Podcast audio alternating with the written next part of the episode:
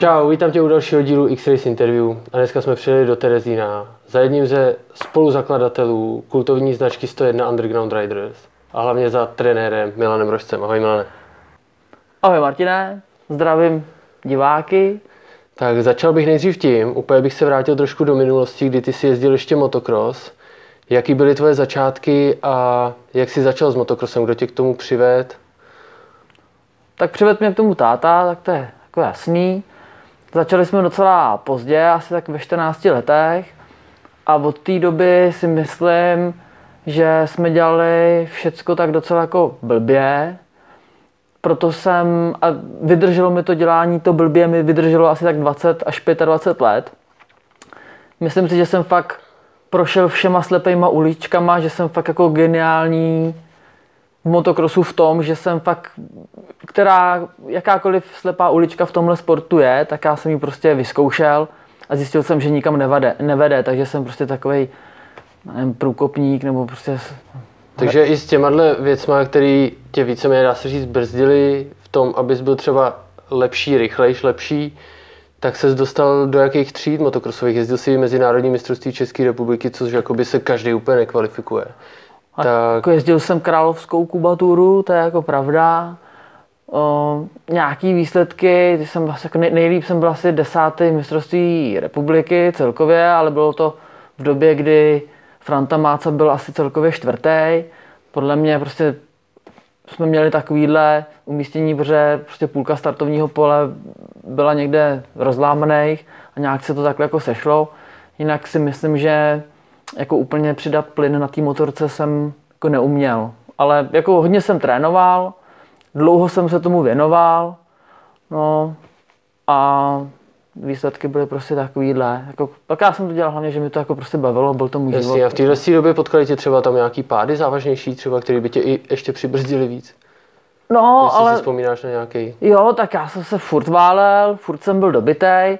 Dřív jezdil týpek, který se jmenuje Věček a jeho táta nám řekl, ten jakoby jezdil dobře a jeho táta nám řekl, hele, nic si z toho nedělejte, že se furt válí, prostě buď bude padat jako malý, mladý, anebo bude padat jako starý a bude padat. Což si myslím, že byla taková jako rada do naší závodnické kariéry, která to celý možná neovlivnila, ale spolu ovlivnila, jsme se toho drželi a podle mě to je prostě jako největší píčovina, co může být. Prostě já jsem na té motorce neuměl sedět, neuměl jsem přidat a snažil jsem se jet rychle. A to je podle mě prostě chyba, ten motocross se podle mě musí vzít úplně z jiný stránky a proto se věnuju jakoby i tomu trénování, aby ty lidi, který prostě i vidím po depu a dělat chyby, které já jsem dělal a které jsem dělal, jsou prostě úplně jako závažný a padá se kvůli tomu, aby to ty lidi nedělali, vyvarovali se tomu, ten sport si líp užili, zůstali zdravější a pak jezdili pohodlnějc, větší zábava i rychlost. To je určitě super, k tomu trénování se taky dostaneme, to bude vlastně hlavní. A určitě bych zmínil tuhle tu za mě kultovní nejlepší značku v České republice, co se týká motokrosu, možná i dalších odvětví. 101 Underground Riders. Ty jsi jeden z těch zakladatelů, který se pustili do téhle značky jakoby nějakým způsobem vyvíjet. Pověz nám, jak to vzniklo, jaký byly ty začátky tady u tohohle z toho vývoje? Mm, u mě to bylo tak, že jsem chtěl nosit nějaký hustý motokrosový, prostě nějaký jako hadry, ale tím, že jsme všechno sypali do závodění, tak jsem prostě ty peníze jako na to neměl, nebo jsem na ně nechtěl prostě utrácet za to, tak jsme si s klukama řekli, že zkusíme si udělat svoji značku. Myslím, že to furt prostě má každý rok přijde někdo takový a že si uděláme věci a budeme to prodávat prostě kámošům za levný peníze a že to prostě bude hustý a bude to levný a nebudeme prostě sypat nějakým nadnárodním společnostem peníze. Takže hrozně rychle se k nám přidal Petr Bartoš, nebo jsme, jsme ho oslovili. Od té doby jsme jako velký kamarádi, to už je prostě fakt 20 let, nebo prostě takže to je jeden z těch hlavních lidí, který taky vymyslel to, ať děláme tepláky. Tepláky jsou teďka podle mě prostě jedničku ten jakoby nejvýraznější produkt, protože to nám, to je vždycky hned vyprodaný, lidi to chválí, to je jedno.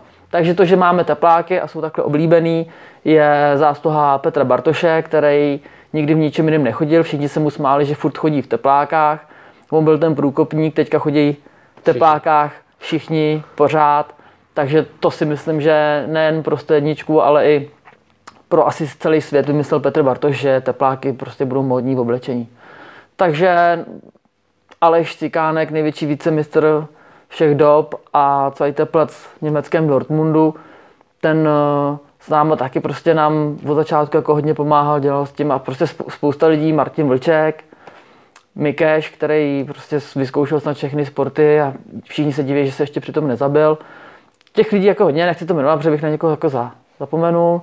No a uh, tak to byla prostě taková sranda, až z toho vznikla taková značka, kterou se snažíme, vždycky někdo přijde, někdo jako odejde a snažíme se Takže to prostě... vymýšlí jakoby něco nového, to je super. Čím by měl ten člověk začít? Ještě než sedne na tu motorku, jestli je to nějaké vybavení, chtěl bych to jakoby poslat i lidem, kteří by chtěli začít a moc Já o tom nevědí. Jo?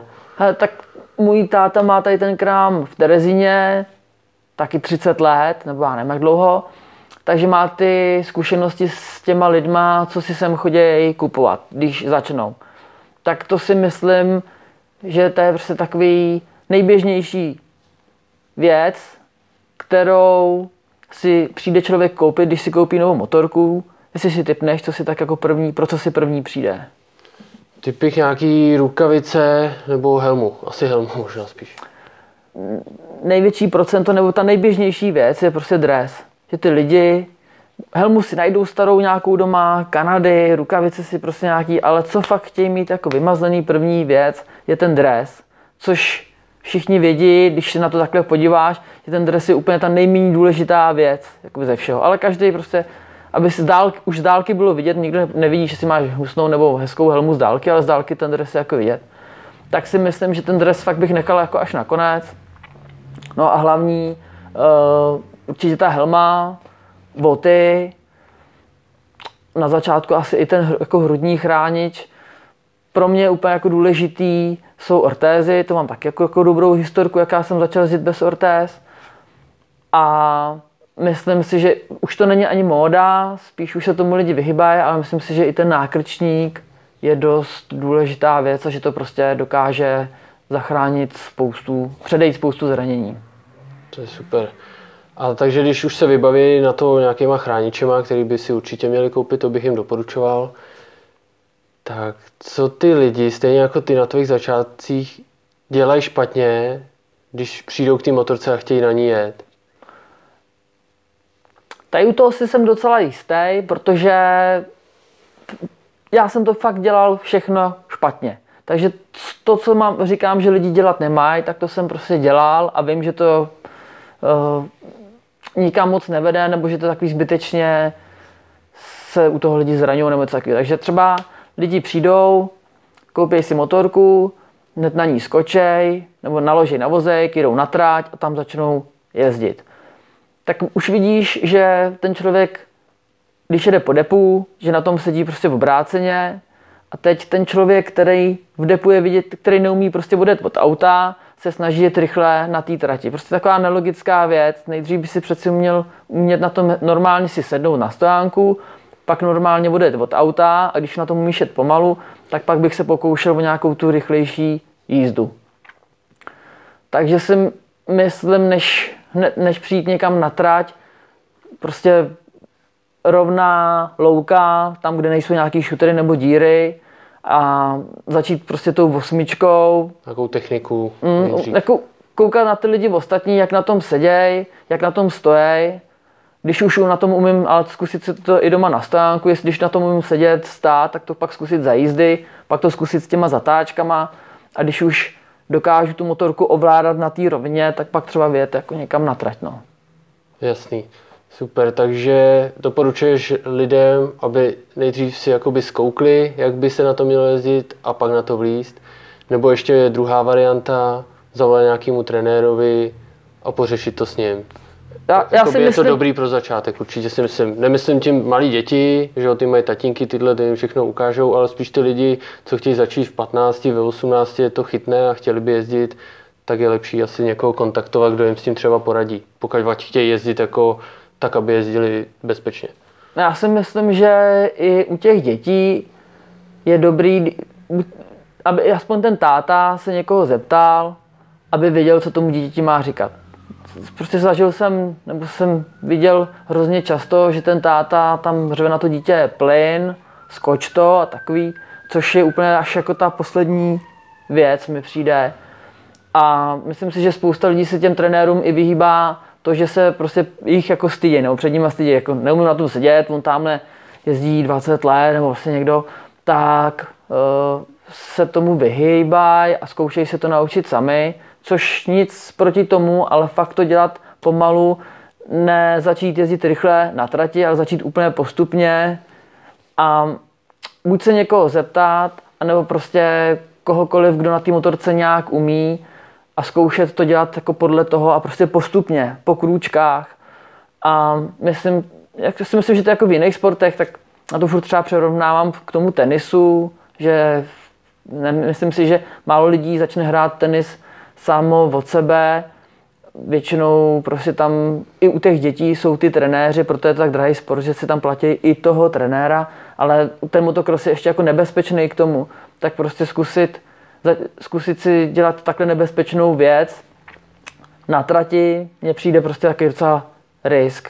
Tak spíš bych se jako ptal nebo koukal na videa a snažil se já bych fakt začal od stojánku. Když začneš od stojánku, vypadáš normálně na stojánku, pak si to zkoušíš na rovný trati a když už se na tom nějak jako cítíš, tak pak zkoušet tu, tu trať. No. Někdo se to naučí sám, někdo potřebuje jakoby vedení, každý si musí najít asi to, co mu vyhovuje. No. Takže určitě doporučuješ nějakého trenéra. Minimálně myslím... aspoň na jeden, dva tréninky, aby ten člověk zjistil mm, vlastně, co má dělat. No, jakýhokoliv trenéra, který se tomu aspoň jakoby trošičku věnuje, si myslím, že někomu vyhovuje, vyhovuje ten trenér, někomu ten, takže to bych jako nedoporučoval, jaký přímo konkrétního, nebo co se tam má učit, to, to už jako Jasně, každý ti řekne stejně něco No, jiného. ale prostě ten začátek, je to prostě nebezpečná věc a i když nechceš být mistr světa, tak nějaký základy bych si prostě nechal poradit. Já jsem si moc poradit nikdy nenechal a vím, kam to jako vedlo. Tak ještě bych se tě zeptal k těm tvým slepým uličkám, jaký ty chyby si dělal na té motorce, nebo co si vzpomínáš, že úplně dobrý nebylo? No to právě si myslím, že mám jako několik takových historek, který tady tím vznikly a to se prostě nepochopíš, jak ten člověk jako, když teďka bych někoho viděl, tak si to je úplně jako úplně debil, ale předtím jsem to dělal úplně jako normálně. Jak třeba, jak jsme se bavili o těch chráničích, tak si myslím, že fakt důležitý jsou ortézy na kolena. No a mě nějaký doktor, když jsme to jako řešili, jestli budu jezdit ortézy nebo ne, tak mi řekl, hele, ortézy na kolena, to je sporný, to koleno si zase pak v té ortéze ulevuje, pak ho máš slabší, takže nevím, jestli ti to doporučit. No, tak jsem si říkal, tak prostě ty kolena vycepuju, budu jezdit bez ortéz a tě mám jako silný. No, tak jsem si to koleno třeba hnedka po měsíci skurvil, samozřejmě jsem to nějak nedoléčil, protože jsem si myslel, že je prostě strašně důležitý být co nejrychleji zpátky. Tak jsem si pak na to zraněný nebo na ty utržené vazy jsem si to koleno koupil, eh, jsem si tu ortézu koupil. A myslíš si, že jsem si koupil obě ortézy? No, koupil jsem si jenom na to zranění, jo, zraněný já koleno. Myslím, že to prodávají i v párech dokonce. No, v té době, nebo jsme si to někde nechali dělat, tak jsem si prostě měl na to pravý koleno Levý jsem si řekl, že teda to aspoň bude, to levý mi zůstane silný, když to pravý potřebuje eh, podporu ortézy. No a za rok jsem si utrhl vazy i v tom druhém koleni. Tak mi řekli, musíš jít na operaci, si to udělat během aspoň roku. Já jezdil prostě někde 30. mistrovství republiky, nic, úplně nikdo ti za to, to je no, prostě nic. je se kvalifikovat za mě. No, ale prostě výsledek nic, když to tady řekneš někomu, jak si řekneš, no tak 30. nebo 40. To je. No a pro mě to bylo strašně důležitý a furt prostě trénovat a to, tak jsem se na ty operace vykašlal, šel jsem tam až po deseti letech, když už mi řekli, že to skoro ani nemá cenu operovat, že tam je artroza jak hovado. To se mi třeba líbí, jestli bych mohl.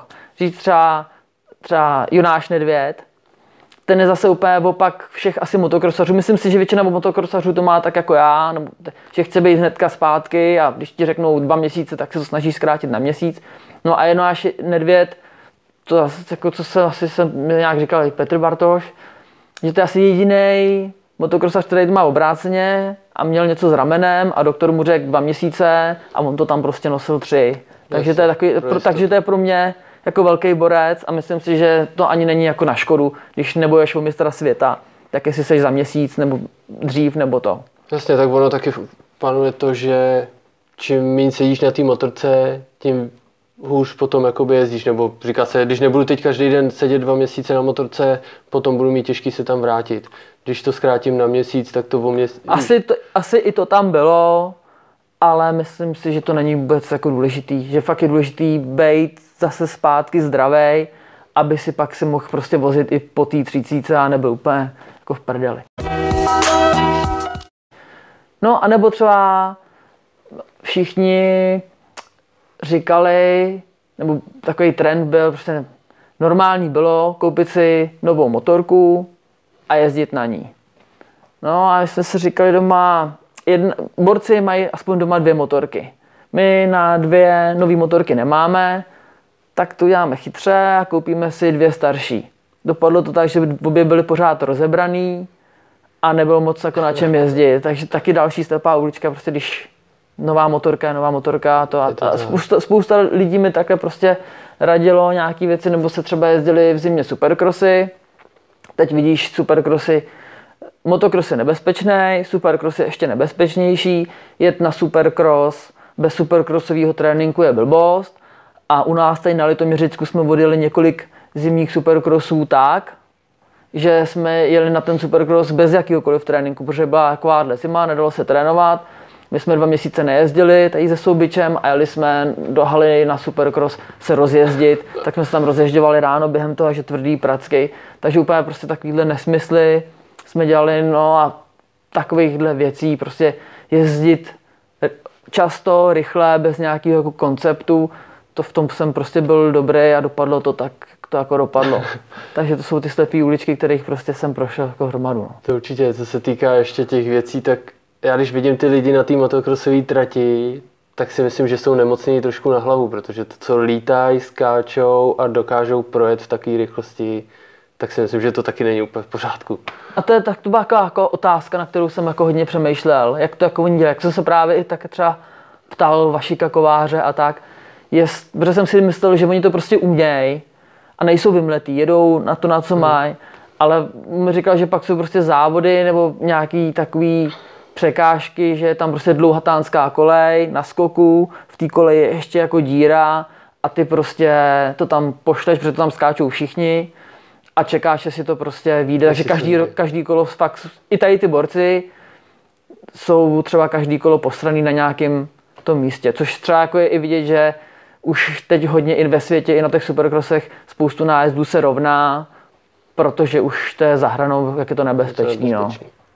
To je super, tak já doufám, že lidi si z tohohle určitě něco vezmou. Si to dokoukají, začnou, začnou jezdit bezpečně. Já děkuji Milanovi, že přijal moje pozvání do téhle interview. Já děkuji za pozvání. něco k tomu. A přeju i značce 101 Underground Riders, i tobě přeju, aby dalším roce, i když je to těžká doba, aby to všechno šlapalo tak, jak to šlapalo dřív a dosahovalo se těch nejlepších úspěchů zase. Tak děkuji já, ti za rozhovor. Já ti taky moc děkuju a zdravím diváky